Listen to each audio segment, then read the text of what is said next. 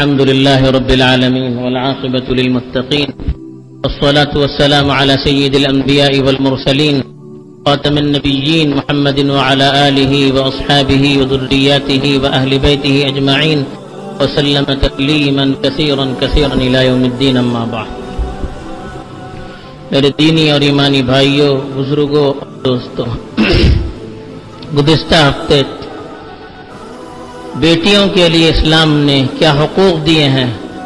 اس پر مختصر سی روشنی ڈالی گئی تھی۔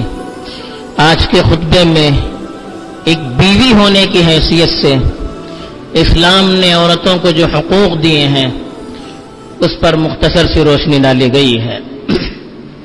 حضرات، پیچھے بھی ہم سن چکے ہیں کہ اسلام نے جو حقوق عورتوں کو دیے ہیں، ہر حیثیت سے، ماں ہونے کی حیثیت سے بیٹی ہونے کی حیثیت سے، بیوی ہونے کی حیثیت سے جو حقوق اسلام نے دیے ہیں اور جس طرح سے ان کی فطرت کا، ان کی طبیعت کا، ان کے مزاج کا اور ان کی نفسیات کا خیال رکھتے ہوئے اسلام نے جو حقوق دیے ہیں اور جس طرح سے ان کے مقام کو اسلام نے اونچا کیا ہے، اس سے بڑھ کر ہم اس کا تصور نہیں کر سکتے۔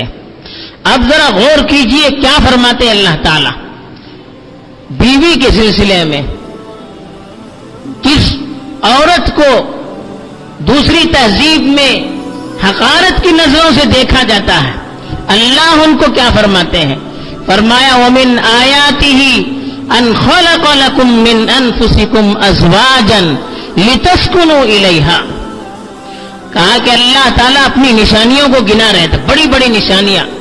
جن کے ذریعے سے، جن نشانیوں کے ذریعے سے پوری امت پر، پوری دنیا پر اللہ نے اپنا احسان کیا ہے۔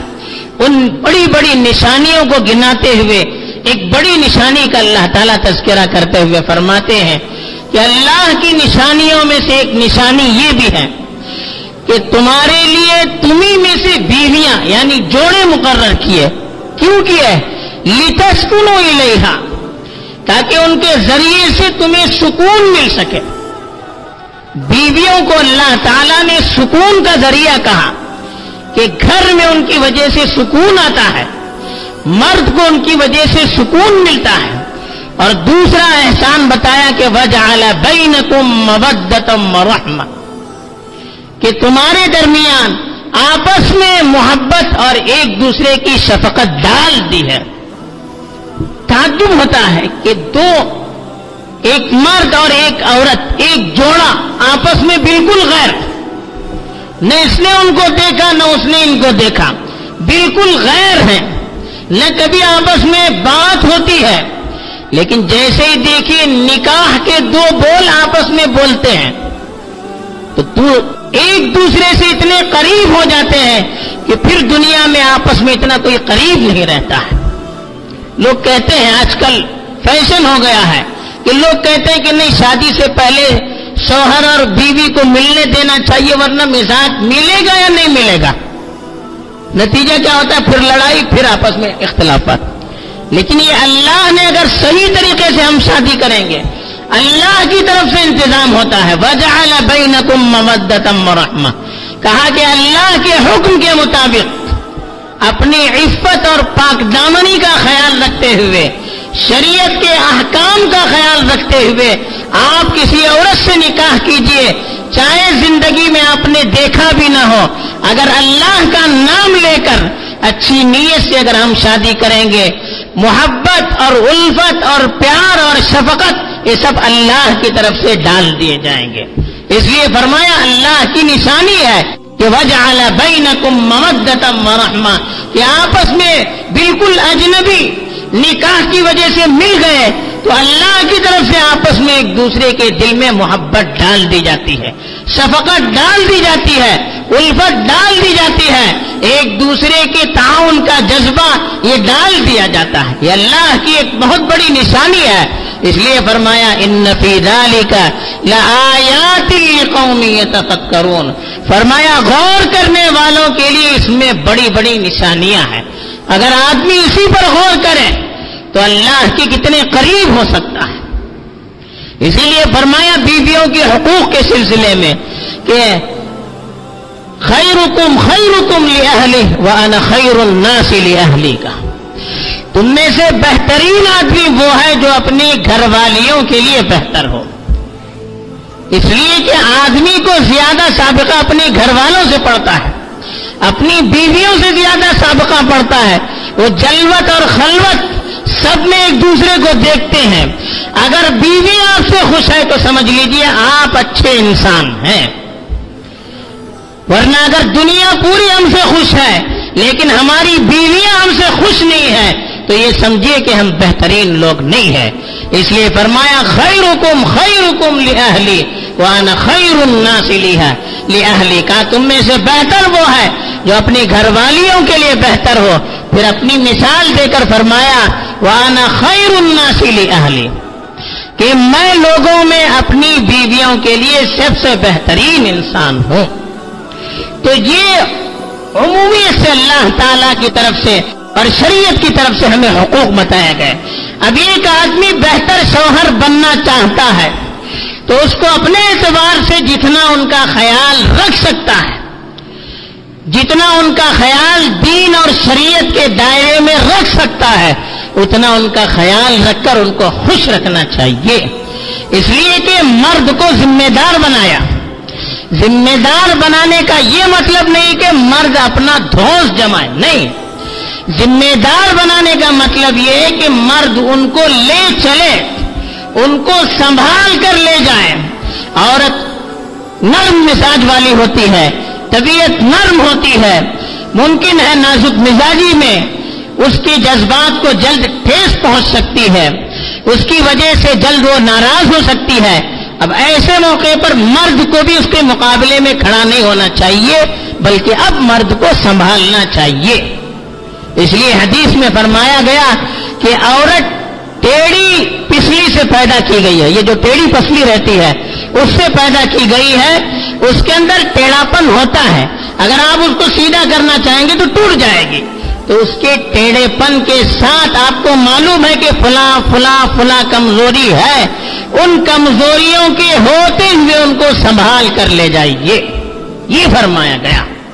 اور پھر اس طرح سے اس کے حقوق بتائے گئے۔ مالی حقوق بھی بتائے گئے۔ اور پھر دوسرے معاشرتی حقوق بھی اس کے بتائے گئے۔ مالی حقوق میں تین چیزوں کو خاص طور پر بتایا گیا۔ ایک تو یہ کہ اس کا مہر دیا جائے۔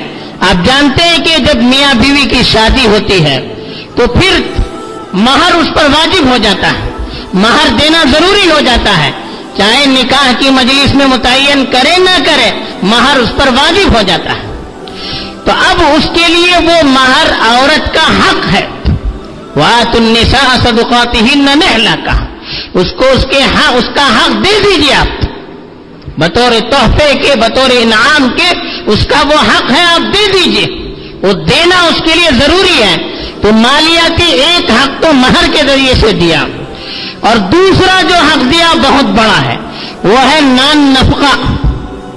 اس میں کیا ہے؟ ان کا خرچہ سنبھالنا۔ کھانے پینے کے لیے جو اس خاندان کے اعتبار سے اور اس معیار کے اعتبار سے جہاں آپ لوگ رہتے ہیں، آپ کی جیسی کمائی ہے، اس کے معیار سے آپ جیسے ان کو کھلا سکتے ہیں، ان کو کھلائیے۔ جیسے ان کو پہنا سکتے ہیں، ان کو پہنائیے۔ جس طرح سے مکان میں آپ ان کو رہنے، ان کے لیے رہنے، سہنے کا انتظام کر سکتے ہیں، ان کے لیے کیجیے۔ لیکن ساتھی من ساتھی کہا ہر خوشحال آدمی کو اسات والے آدمی کو اپنی اسات کے اعتبار سے اس پر خرچ کرنا چاہیے۔ جتنا وہ خرچ کر سکتا ہے، اس کے مطابق خرچ کرنا چاہیے۔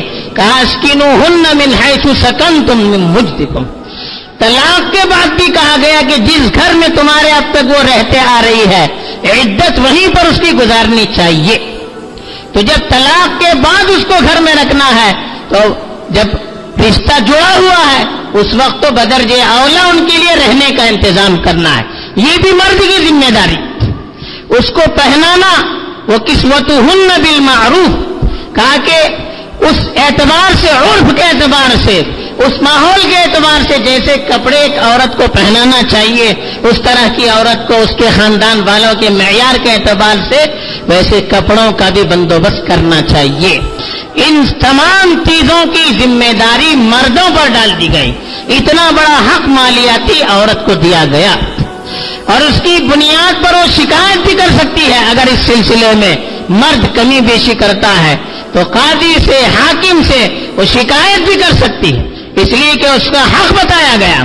اگر کوئی مرد اپنے حقوق کو دینے سے انکار کرتا ہے نان نفقہ، خرچہ پانی اور کپڑے اور مکان وغیرہ دینے سے، اپنی حیثیت کے مطابق دینے سے انکار کرتا ہے، تو پھر عورت کو حق رہتا ہے کہ وہ قاضی یا حاکم کے پاس جا کر اس کے خلاف کیس دائر کرے، مقدمہ دائر کرے، حق رہتا ہے۔ ابھی عورت کے اخلاق ہیں کہ وہ کس طرح سے اس کو سنبھال کر لے جائے۔ تو دوسری چیز یہ بتائی، اور تیسرا جو مالیاتی حق دیا، وہ وراثت میں دیا۔ جیسے والد کے مرنے کے بعد عورت کو حق ملتا ہے، ویسے شوہر اگر انتقال کر جائے بیوی کی زندگی میں، تو پھر بیوی کو حق ملتا ہے۔ ہن رب ترک تم علم